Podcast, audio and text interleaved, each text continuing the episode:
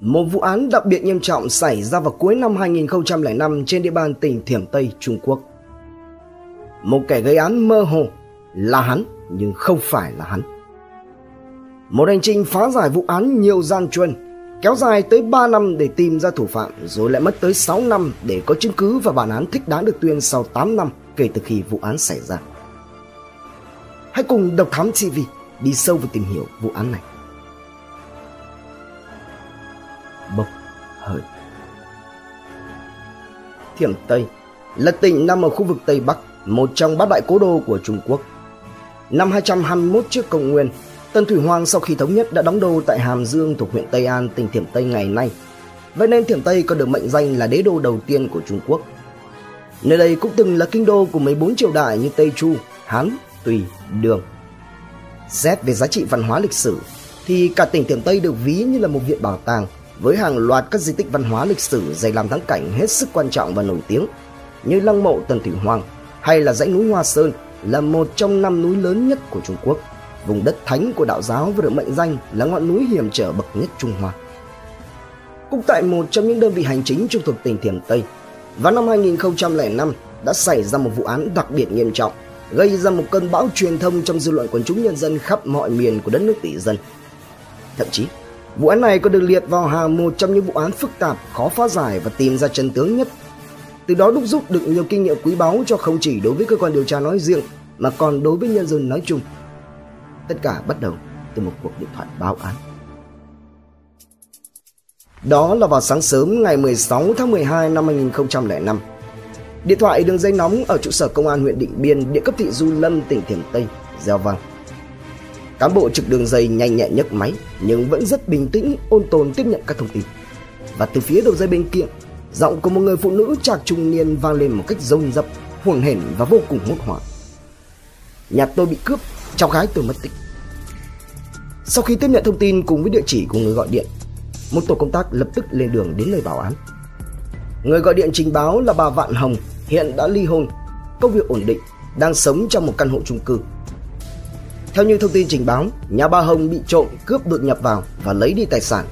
Còn cô cháu gái thì hiện tại mất tích không có một thông tin tung tích nào để lại. Cho dù bà Hồng đã cố gắng liên lạc tới nhiều nơi, hỏi han nhiều người, nhiều đầu mối, thế nhưng vẫn không ai hay biết gì về cháu gái bà Hồng. Ngay lập tức, nhiều biện pháp nghiệp vụ đã được áp dụng một cách đồng bộ để xác minh thông tin. Qua điều tra sơ bộ, bà Hồng có một cô cháu gái có tên là Kiều Lệ, 24 tuổi, là nhân viên văn phòng. Chuyển đến ở với bà Hồng chỉ vừa mới được một vài ngày do cô nhận quyết định chuyển đến làm việc cho chi nhánh đặt ở Định Biên của một công ty truyền thông có trụ sở tại Định Viễn, địa cấp thị Trừ Châu, tỉnh An Huy, cách Định Biên khoảng hơn 1.300 km. Phát họa qua về nhân thân của Kiều Lệ thì xác định Lệ có xuất thân học hành đầy đủ, tốt nghiệp bậc học chuyên nghiệp, chưa từng có tiền án tiền sự hay là tích xấu trong hồ sơ lý lịch. Gia đình dư giả, sở hữu một cửa hàng kim khí tại địa phương nơi sinh sống, có của ăn của để. Mọi chuyện xung quanh Lệ thì khá bình thường, giống như bất kỳ cô gái 24 tuổi nào khác. Khám nghiệm hiện trường và kiểm kê tài sản, xác định các tài sản của bà Hồng đã không cánh mà bay, bao gồm 700 nhân dân tệ tiền mặt, tương đương khoảng 1 triệu 700 nghìn đồng theo tỷ giá hối đoái vào tháng 7 2005. Một chiếc máy ảnh hiệu Casio, xác định đây là dòng máy ảnh không thực sự phổ biến bằng với các hãng Nikon hay Canon, do Casio Computer sản xuất và khai tử chính thức từ ngày 24 tháng 4 năm 2018. Hai chiếc nhẫn vàng và một sợi dây chuyền vàng. Tuy nhiên, mặc dù bà Hồng liên tục cho rằng nhà mình bị cướp hoặc là trộm đột nhập và lấy đi tài sản, hiện trường là căn hộ nhà bà lại cho thấy một điều khác. Đó là căn hộ này hoàn toàn sạch sẽ, sáng bóng kim kít, mọi thứ đều rất ngăn nắp, gọn gàng, không hề có dấu hiệu của sự lục lọi hay xê dịch bất cứ đồ vật nào. Hệ thống cửa giả và ổ khóa từ cửa chính, cửa sổ cho đến cửa chớp hay là thông gió đều không có lấy nổi một dấu vết bị cậy, phá hay đột nhập. Chỉ có duy nhất một điều, đó là cửa chính của căn hộ không khóa khi bà Hồng đi công tác ở sáng mới về và vào nhà rồi phát hiện ra sự việc. Rất khó để có thể đưa ra kết luận đây là một vụ lấy đi tài sản xuất phát từ phía bên ngoài căn nhà hoặc là vào căn nhà trái phép. Bên cạnh đó nếu như xem xét cả về địa hình địa thế của căn hộ của bà Hồng thì trước mắt có thể thấy được căn hộ này nằm gọn trong một khu chung cư thấp tầng thuộc Ngân hàng Nông nghiệp Trung Quốc, có tường rào bao quanh kiên cố, an ninh tương đối chặt chẽ. Khi có cổng ra vào luôn có bảo vệ canh gác tay phiên 24 trên 7. Tập trung vào chi tiết lệ mất tích, cơ quan điều tra bước đầu ghi nhận rằng cô gái này trong tình trạng không thể liên lạc, điện thoại đã tắt máy. Nơi làm việc cũng báo đã hơn một ngày không thấy lệ đến làm. không để lại bất cứ lời nhắn, tin tức nào, cứ thế biến mất, mơ hồ, tựa như bốc hơi vậy. Đánh giá mức độ nghi ngờ của bà Hồng, các điều tra viên ghi nhận rằng bà này một mực cho rằng không thể nào là Hồng lại lấy đi tài sản của bà rồi bốc hơi như thế. Chắc chắn. Và bà sẽ không bao giờ có thể nghi ngờ cháu mình có hành động như vậy. Liên hệ ngược trở lại với gia đình Lệ, cả gia đình cũng quả quyết rằng Hồng không phải là người như vậy và bố Lệ sẵn sàng cam kết sẽ bồi thường gấp 20 lần giá trị thiệt hại về tài sản nếu như quả thực đúng là Lệ đã gây ra chuyện bất nhân đến như vậy. Thế nhưng đối với cơ quan điều tra mà nói thì không chuyện gì là không thể xảy ra. Và cho đến lúc này, dựa vào các manh mối và dấu vết để lại thì hoàn toàn Kiều Lệ có khả năng là kẻ tình nghi số 1 trong vụ án lấy đi tài sản này. Nhưng nó lại đặt ra một câu hỏi rất lớn và vô cùng thuyết phục đáng lưu tâm. Đó là một con người chưa từng tắt mắt trộm cắp như Lệ và có mức thu nhập như hiện tại thì chẳng lẽ chỉ vì số tài sản này, nhất là vừa mới chuyển đến nơi ở mới tại nhà dì ruột và chuyển công tác đến địa điểm mới, lại có thể sẵn sàng lấy đi và bốc hơi? Dấu vết Quả thực, đúng là chuyện gì cũng có thể xảy ra. Chẳng ngoại trừ được bất kỳ tình huống giả thiết nào cả. Việc Lệ là tình nghi trong vụ án lấy đi tài sản tại nhà bà Hồng cũng chỉ là một giả thiết. Và giả thiết khác, Lệ là nạn nhân. Rõ ràng thì đối với giả thiết này, vụ án sẽ xoay vần sang một hướng khác. Và người thân, gia đình để mà nói đến tận cùng thì chẳng có bất cứ ai mong muốn rằng đó là sự thật cả.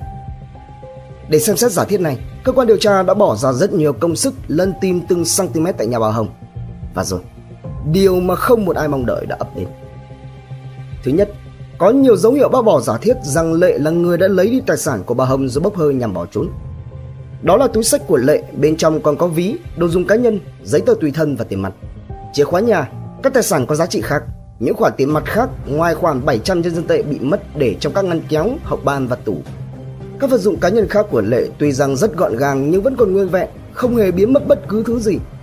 Điều đặc biệt hơn đó là cuốn sổ tiết kiệm của Lệ có số dư lên tới hơn 5.000 nhân dân tệ, tương đương hơn 12 triệu đồng theo tỷ giá hối đoái vào tháng 7 năm 2005, để bên dưới gối nằm ngủ của Lệ vẫn còn y nguyên, thậm chí còn không có dấu hiệu bất thường nào. Vậy thì, nếu như Lệ là kẻ lấy đi tài sản của bà Hồng rồi bỏ trốn, tại sao ít nhất lại không lấy đi đồ dùng của mình? Và nếu như Lệ thật sự cần tiền thì tại sao sổ tiết kiệm của cô vẫn ở đây? Cô gái này sẵn sàng đánh đổi hơn 5.000 nhân dân tệ để lấy số tài sản kia chỉ với mục đích duy nhất là tạo hiện trường giả hay sao? Hay là đã có một sự kiện nào đó khiến cho Lệ phải lấy đi những tài sản kia và rời khỏi nhà trong gấp gáp? Nhưng nếu là như vậy thì rõ ràng phải cần có một sự quy đổi những tài sản đó ra tiền như là cầm cố, gán nợ hoặc bán lại. Hay là đã có một sự kiện nào đó diễn ra khiến cho Lệ bắt buộc phải rời khỏi nơi ở cùng với những tài sản đó. Thứ hai, điều nghiên hiện trường kỹ lưỡng hơn thì cơ quan điều tra phát hiện ra rằng tuy rằng trông mọi thứ sạch sẽ gọn gàng nhưng thực ra lại không phải như vậy. Đặc biệt là tại nhà vệ sinh. Ở khoảng trống giữa các viên gạch lăn nền, đặc biệt là tại vị trí tiếp giáp giữa nền nhà vệ sinh và bệ sĩ bệt, phát hiện ra một số dấu vết đỏ thẫm ở cả dạng giọt nhỏ và dạng vệt dây trên lớp xi măng chát và một số dấu vết đỏ thẫm lấm tấm vương lại trên bức tường gạch phía sau cửa nhà tắm. Ngay lập tức, mẫu vật được thu thập và mang đi giám định, đối chiếu ADN với người thân của Lệ. Và rất nhanh, kết quả trả về cho thấy đây chính xác là mẫu huyết dịch của Kiều Lệ. Bên cạnh đó, sau khi được làm công tác tư tưởng và tự chấn an, lấy lại sự bình tĩnh, thì bà Hồng đi xem xét toàn bộ căn hộ, kiểm kê và lục lại trí nhớ vị trí của từng đồ vật một. Và rồi, bà phát hiện ra rằng có những sự xáo trộn đặc biệt kỳ quái. Đầu tiên đó là chiếc vali kéo dạng du lịch cỡ to, màu đen, đã cũ sau nhiều lần sử dụng. Được bà Hồng không dùng nữa và cất gọn gàng lên một góc trên nóc tủ để quần áo. Đến nay đã không cánh mà bay. Tiếp theo là một con to bản sắc lẹm làm bếp, loại chuyên dùng để sơ chế xương cũng không tồn tại ở vị trí đáng nhẽ ra nó nên ở. Mà đằng này nó lại xuất hiện ở trên nóc tủ gần vị trí với chiếc vali kéo biến mất, phần lưỡi bị cùn và mẻ, cong lem nhem. Cuối cùng là một chiếc ghế đầu ở trong nhà đã biến mất. Nếu như chỉ lấy đi những tài sản đã phát hiện không cánh mà bay Thì có thực sự cần tới cả một chiếc vali kéo to đến như vậy để mang chúng đi hay không? Mở rộng phạm vi tìm kiếm và không mất quá nhiều thời gian Các điều tra viên đã tìm thấy được chiếc ghế đầu của nhà bà Hồng xuất hiện một cách kỳ bí ở lối vào cầu thang ngay sát với bờ tường ngăn cách với đường đi ở bên ngoài Vậy là cho đến lúc này Cơ quan điều tra đã đi từ nghi án một vụ lấy đi tài sản và bỏ trốn và dựng lên một nghi án đặc biệt nghiêm trọng lấy tài sản trong đó giả thiết được đưa ra là Lệ đã bị một kẻ gây án xuống tay ngay tại căn hộ của bà Hồng, sau đó được đưa vào nhà vệ sinh, phân nhỏ bằng con làm bếp to bản sắc lệ Cuối cùng thì bị nhét toàn bộ vào trong chiếc vali kéo và đưa ra khỏi căn hộ cùng với các tài sản đã bị lấy đi. Kẻ gây án này đã cố gắng trèo ra khỏi khu vực bằng cách kê chiếc ghế đầu để tẩu thoát, thế nhưng bất thành nên đã tẩu thoát bằng đường khác. Điều này là tương đối phù hợp bởi lẽ khu vực chung cư thấp tầng này được bao kín bởi dãy tường cao tới hơn 2 mét, bên trên có phủ nhiều lớp mảnh thủy tinh đan xen. Đồng thời, kẻ gây án này phải là một kẻ có quan hệ quen biết, có thể vào được trong nhà bà Hồng một cách tự nhiên mà không cần phải đột nhập. Vậy thì kẻ này là ai? Hắn ta đã đi đâu? Liệu rằng chiếc ghế bay ra đó là cái cách mà hắn ta làm trên thực tế hay đơn giản chỉ là một chiêu trò đánh lạc hướng điều tra? Có khi nào là một trong những người hàng xóm của bà Hồng hay không? Điều này sẽ trực tiếp giải thích về cách mà hắn ta rời đi. Bởi lẽ cơ quan điều tra nhận định rằng tuy không có camera an ninh nhưng cổng ra vào của khu vực dân cư này được chắc chắn luôn có người 24 trên 7 trực canh gác. Và rõ ràng nếu như hắn ta không phải người ở đây thì nhân dạng tất sẽ lộ diện. Và đúng như dự đoán, đối tượng tình nghi đã xuất hiện. Qua thông tin do người bảo vệ cung cấp thì đây là lối vào duy nhất của khu dân cư luôn được đóng lại vào lúc 23 giờ đêm sau đó nếu như muốn ra vào thì phải có sự có mặt của cư dân trong khu nhà ở. Vào các mốc thời gian rạng sáng và sáng sớm ngày 15, 16 tháng 12, người bảo vệ sau một hồi trầm ngâm đã bật ra rằng đó là vào khoảng 2 đến 3 giờ sáng ngày 15 tháng 12. Có một người nam thanh niên cao khoảng 1m70, độ tuổi ngoài 20, tay kéo theo một chiếc vali to nhờ mở cửa. Hôm đó người bảo vệ đang lúc ngái ngủ lại đã từng thấy người này thế nên đã đồng ý mở cổng. Người này tuy rằng lạ mặt nhưng người bảo vệ cam đoan rằng chắc chắn đã từng đến đây ít nhất một lần, chỉ là không phải xuất hiện thường xuyên quanh khu vực này. Vậy, đây có thực sự chính xác là đối tượng khả nghi mà cơ quan điều tra đang tìm kiếm hay không? Lộ diện Đi sâu vào các mối quan hệ xã hội của Lệ và tập trung vào các đối tượng có nhân dạng giống với người bảo vệ mô tả, cơ quan điều tra thấy nổi lên một đối tượng khả nghi đó là chồng chưa cưới của Lệ. Anh này cao, gầy, độ tuổi ngoài 20, đang phục vụ trong lực lượng công an Trung Quốc. Có các đặc điểm ngoại hình tương đồng nhất với thông tin do người bảo vệ cung cấp trong số các mối quan hệ xã hội của Lệ. Tuy nhiên có một chứng ngại vật vững chắc khiến cho cơ quan điều tra buộc phải giải nghi cho chồng chưa cưới của Lệ. Đó là anh này hiện tại đang làm việc sinh sống ở Bảo Kê, một địa cấp thị thuộc tỉnh Thiểm Tây, nhưng lại cách nhà bà Hồng lên tới gần 700 km và có các nhân chứng chứng cứ đảm bảo rằng anh này có mặt tại Bảo Kê trong khoảng thời gian ước lượng nghi xảy ra chuyện xấu số đối với Lệ. Vậy thì kẻ này là ai?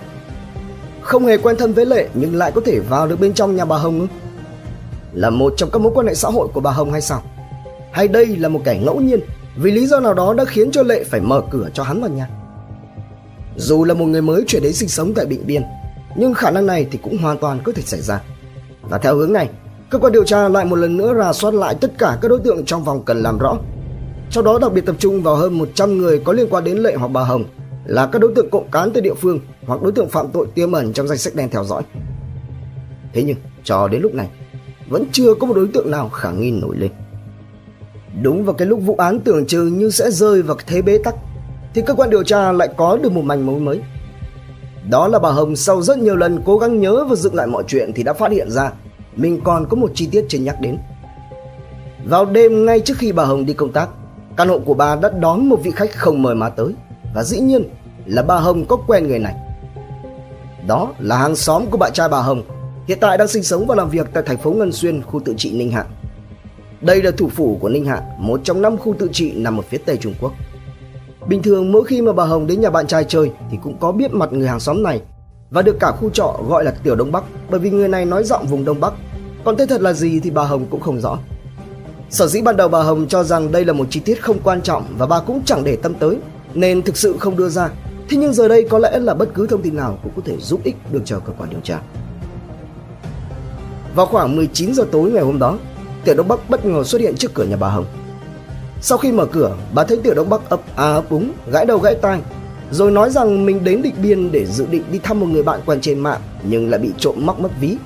Giờ đây bí tiền quá, đành mặt dày đến hỏi mượn tạm bà Hồng 20 nhân dân tệ để bắt xe về Ngân Xuyên.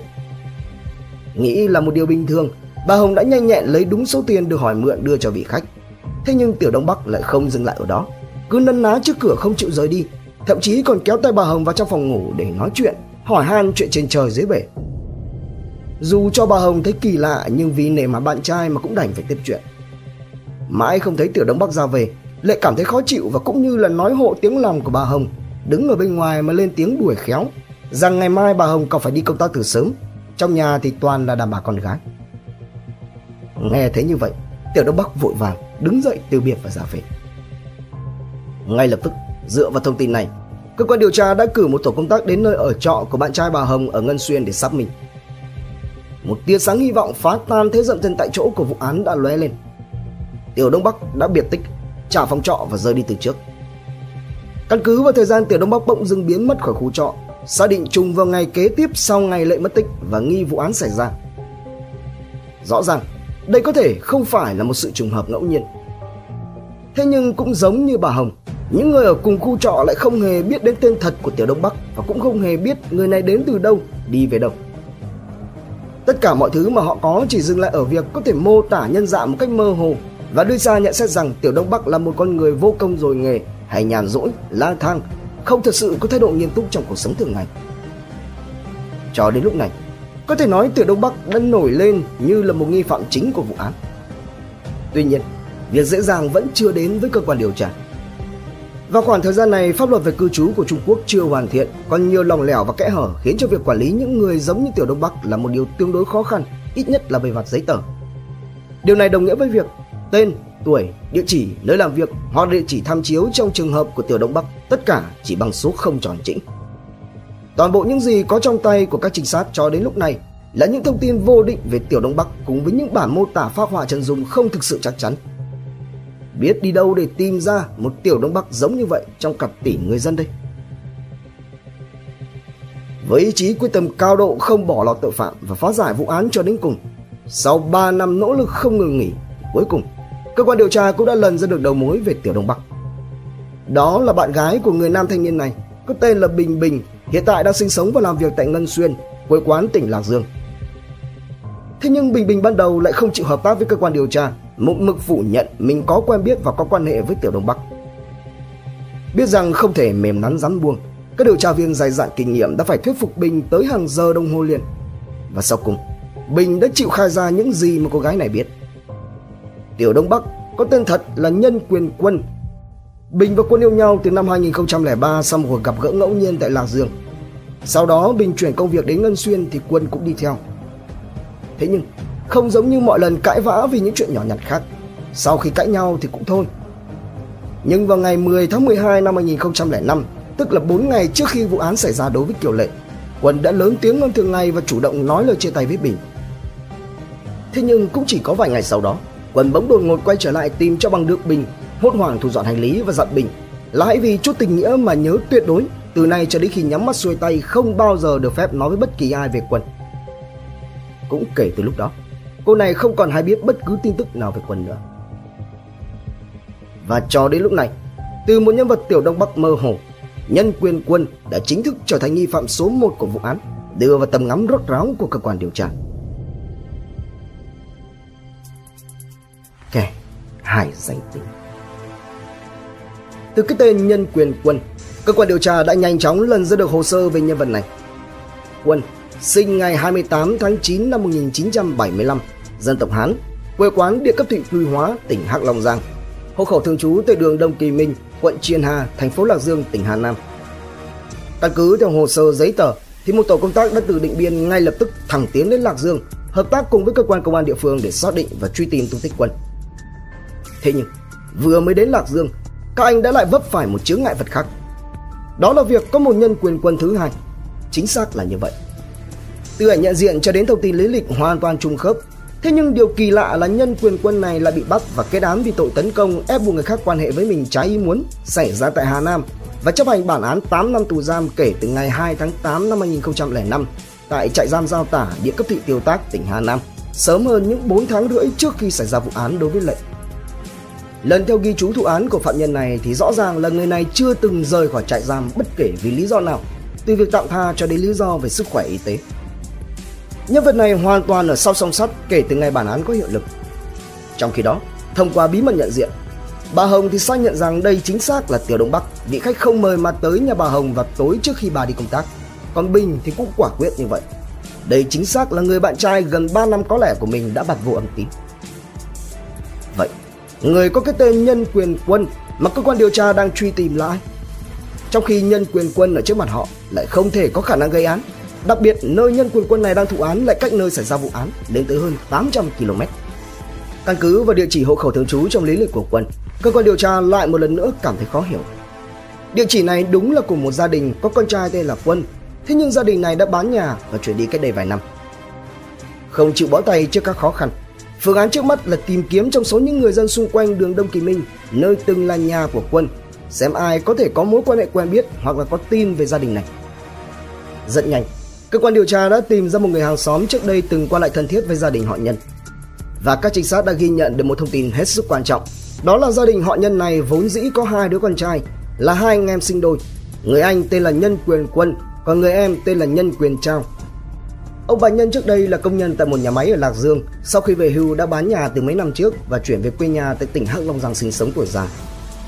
Nhìn bên ngoài thì ngoại trừ ông bà Nhân, còn lại tất cả mọi người đều rất khó xác định và phân biệt được đâu là Trao, đâu là Quân. Thế nhưng có một đặc điểm không thay đổi được để xác định. Đó là Trao ngày nhỏ nghiện game, suốt ngày lê la các quán internet, trễ nải việc học tập nên đã bị bố đòn dạy. Quá bất bình, Trao đã tự lấy một con sắc lẹm trong bếp nhà mình mà tự phập xuống, hủy đi đứt rời hai đốt ngón tay út trên bàn tay phải. Ngay lập tức, cơ quan điều tra đã chia làm hai mũi tổ chức phương án. Một mặt quay trở lại trại giam tại Hà Nam và đối chất với nhân quyền quân đang thụ án để làm rõ vấn đề rằng đó là ai. Và một mặt trực chỉ hướng thành phố Tuy Hóa, tỉnh Hắc Long Giang nằm ở phía đông bắc Trung Quốc, cách định biên hơn 2.100 km để tìm và tiếp cận với gia đình nhà họ Nhân. Thực thi công lý Và cũng rất nhanh, trước những điều tra viên dày dại kinh nghiệm thì cuối cùng nhân quyền quân đang thụ án đã phải khai rõ. Nhân quyền quân trong trại giam giao tả này thực chất đó là Chào. Chào có trình độ chỉ học hết tiểu học sau đó thì lêu lỏng, a dua đua đòi với chúng bạn, sống buông thả bản thân rồi sộ khám và chấp hành bản án phạt 5 năm tù giam và năm 2000 do phạm tội trộm cắp tài sản. Đến khi bị bắt vào năm 2005, do Trao đã từng bị kết án nên lo sợ sẽ bị tăng nặng án phạt lần này. Do đó Trao đã lợi dụng nhân dạng giống hệt với anh trai song sinh với mình là Quân để mạo danh nhân quyền quân chấp hành bản án phạt tù. Như vậy thì đến đây đã rõ, nhân quyền quân thực sự nghi can số 1 của vụ án xảy ra đối với Lệ ở Định Biên hiện tại vẫn đang nhởn nhơ ngoài vòng pháp luật. Trong khi đó ở phía hạ Long Giang, cơ quan điều tra lại gặp phải một sự kiện mà đáng lẽ sẽ gây ra sự bối rối và bất ngờ. Thế nhưng giờ đây đó chỉ còn là câu chuyện đấu tranh với tội phạm. Trước hết, ông bà Nhân thông báo rằng cả hai đứa con của họ giờ đây đều đã vướng vào vòng lao lý, đi tù hết cả rồi. Theo hướng này, cơ quan điều tra đã tìm ra một nhân quyền trao thứ hai, trong khi nhân quyền trao thực sự đang thụ án tại trại giam Giao Tả ở Tiêu Tác, Lạc Dương, Hà Nam. Theo bản án hình sự số 524 do Tòa Nhân dân quận Tát Nhĩ Đồ, địa cấp thị Đại Khánh, tỉnh Hắc Long Giang, ban hành ngày 21 tháng 3 năm 2007. Bị cáo nhân quyền trao bị bắt giữ hình sự và đưa ra xét xử, bắt buộc phải thi hành bản án phạt 10 năm tù giam do là đối tượng gây ra vụ án trộm cắp tài sản trên địa bàn quận Tát Nhĩ Đồ. Tức là có nghĩa, nhân quyền trao này chấp hành bản án phạt tù sau hơn 1 năm 3 tháng kể từ khi xảy ra vụ án đối với Kiều Lệ ở Định Biên. Và tất nhiên, cho đến lúc này, cơ quan điều tra đã xác định chính xác nhân quyền trao đang thụ án tại Hắc Long Giang, chính xác là nhân quyền quân, đối tượng mà các cán bộ chiến sĩ truy tìm bấy lâu nay. Đến đây, tuy rằng đã tìm ra được đối tượng tình nghi số 1 và yên tâm chắc chắn rằng hắn ta sẽ không còn có thể bốc hơi được nữa. Thế nhưng cơ quan điều tra lại phải tiếp tục đối diện với một khó khăn khác. Đó là nhân quyền trao đang thụ án ở hạng Long Giang không chịu thừa nhận, liên tục từ chối mình là nhân quyền quân. Hắn ta không chịu nhận thân phận, cũng không nhận tội, lại càng không khai ra vụ án đã xảy ra với lệnh và thực ra mà nói, thì cho đến giờ phút này cũng chưa có một sự chắc chắn mang tính chất khoa học nào đủ để làm cơ sở xác định nhân quyền quân là kẻ gây án thực sự. Bởi lẽ ngay từ những ngày đầu tiên tiếp cận với hiện trường, cơ quan điều tra đã không hề thu được bất cứ mẫu vật nào lạ như là mẫu tóc, dấu vân tay hay bất cứ bằng chứng buộc tội nào khác.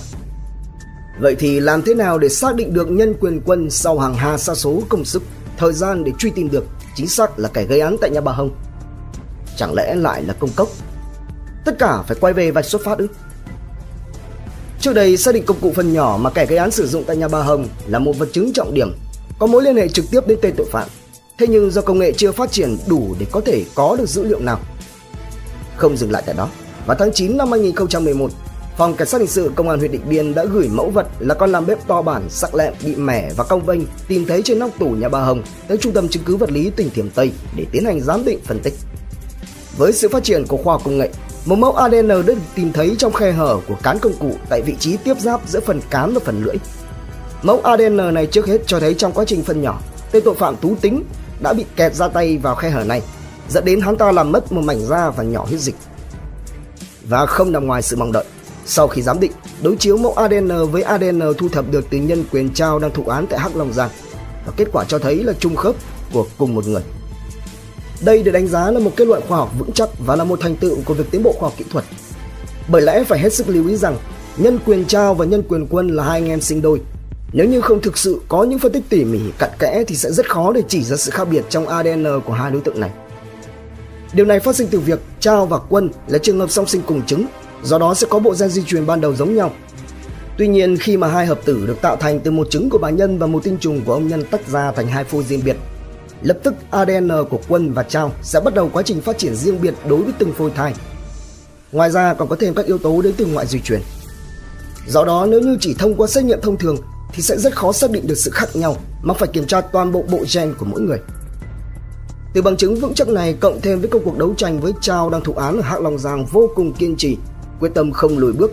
Cuối cùng, nhân quyền Trao thứ hai đã phải cúi đầu nhận tội, thừa nhận mình là nhân quyền quân và khai rõ toàn bộ hành vi vi phạm pháp luật của mình tại Định Biên.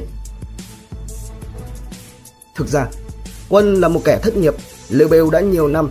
Kể cả khi đi theo Bình Bình đến Ngân Xuyên, Quân vẫn như vậy, vất vưởng và túng thiếu. Chỉ cho đến khi Quân tình cờ biết được bạn gái của người hàng xóm là bà Hồng có công việc làm ăn ổn định, có của ăn của để, đã độc thân lâu năm, giờ sống một mình xa bạn trai. Quân đã nảy ra ý định tấn công hoặc đe dọa bà Hồng nhằm vào tài sản của bà. Từ đó, Quân đã dày công phát thảo ra một bản kế hoạch cũng như không ngừng tìm kiếm, nghe ngóng thông tin về nơi ở của bà Hồng. Nghĩ là làm. Sau khi đã biết được địa chỉ của bà Hồng thì trước tiên Quân bày ra vào kịch cãi nhau với Bình và ngày càng to tiếng để có cái cớ chia tay, tạo ra một lý do hoàn hảo cho việc Quân sẽ biến mất khỏi Ngân Xuyên. Sau đó vào ngày 13 tháng 12 năm 2005, sau một hồi điều nghiên, Quân đã thủ sẵn trong người một con nhọn hoắt và đi đến gõ cửa nhà bà Hồng. Nào ngờ, kế hoạch của hắn ta phá sản ngay tấp lự khi vô cùng bối rối trước nhân tố không ngờ đến, đó là sự có mặt của Kiều Lệ. Từ đó dẫn tới một loạt những hành động kỳ quặc của Quân tại nhà bà Hồng vào cái tối trước hôm bà Hồng đi công tác. Nhưng lại một lần nữa, Lệ như là một nhân tố luôn nằm ngoài dự tính của Quân. Chính Lệ đã mở đường cho hắn ta khi vô tình thông báo rằng ngày mai bà Hồng phải đi công tác từ sáng sớm. Còn về phần Quân, hắn ta bán tím bán nghi cái chuyện bà Hồng có đi công tác thật hay không. Thế nên vào ngày hôm sau, Quân đã tiếp tục đến gõ cửa nhà bà Hồng. Lúc này Lệ ra mở cửa và nói rằng chính xác là bà Hồng đã đi công tác. Cô còn không quên mắng Quân với mấy câu đại ý rằng đừng cố gắng mò đến đây xin tiền nữa. Bị chúng phải tìm đèn, quân nổi quọng, hai người lời qua tiếng lại.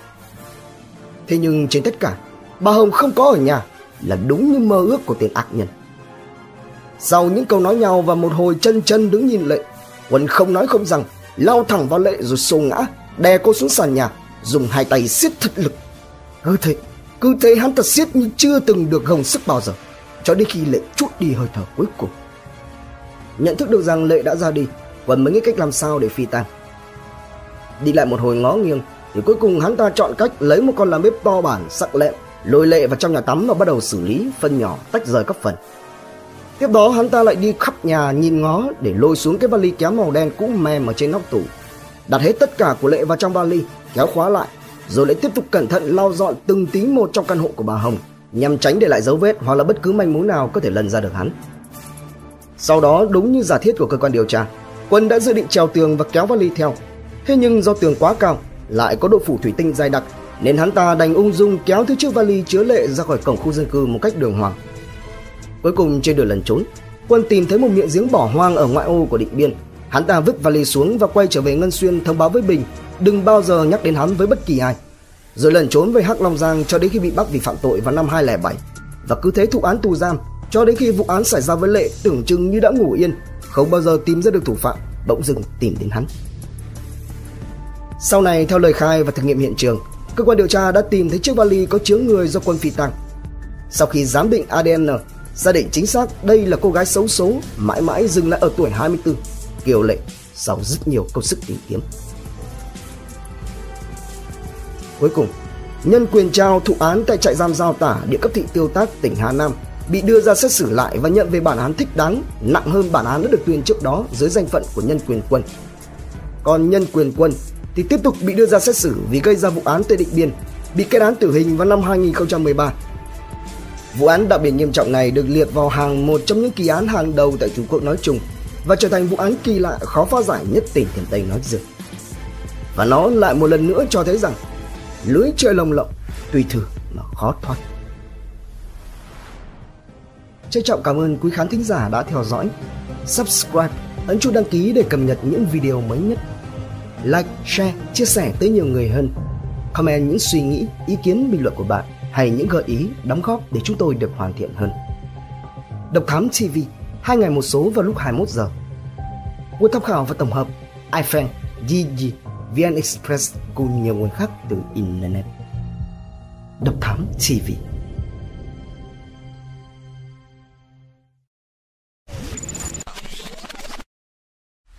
Theo dõi những nội dung vô cùng hữu ích và thú vị trên YouTube qua hệ thống kênh của Passion Studio. Ghé thăm kênh Độc Đáo TV để theo dõi những thông tin kinh tế, tài chính, kinh doanh, khởi nghiệp. Đến với Độc Lạ TV để khám phá những câu chuyện độc đáo và kỳ lạ. Khám phá những vụ án kinh điển và bí ẩn, cập nhật tin tức an ninh nóng hổi cùng Độc Thám TV hay tìm hiểu về lịch sử Việt Nam qua Bí ẩn sự Việt cùng nhiều kênh YouTube bổ ích khác đang được xây dựng và hoàn thiện mỗi ngày. Fashion Studio mang đến những giá trị thiết thực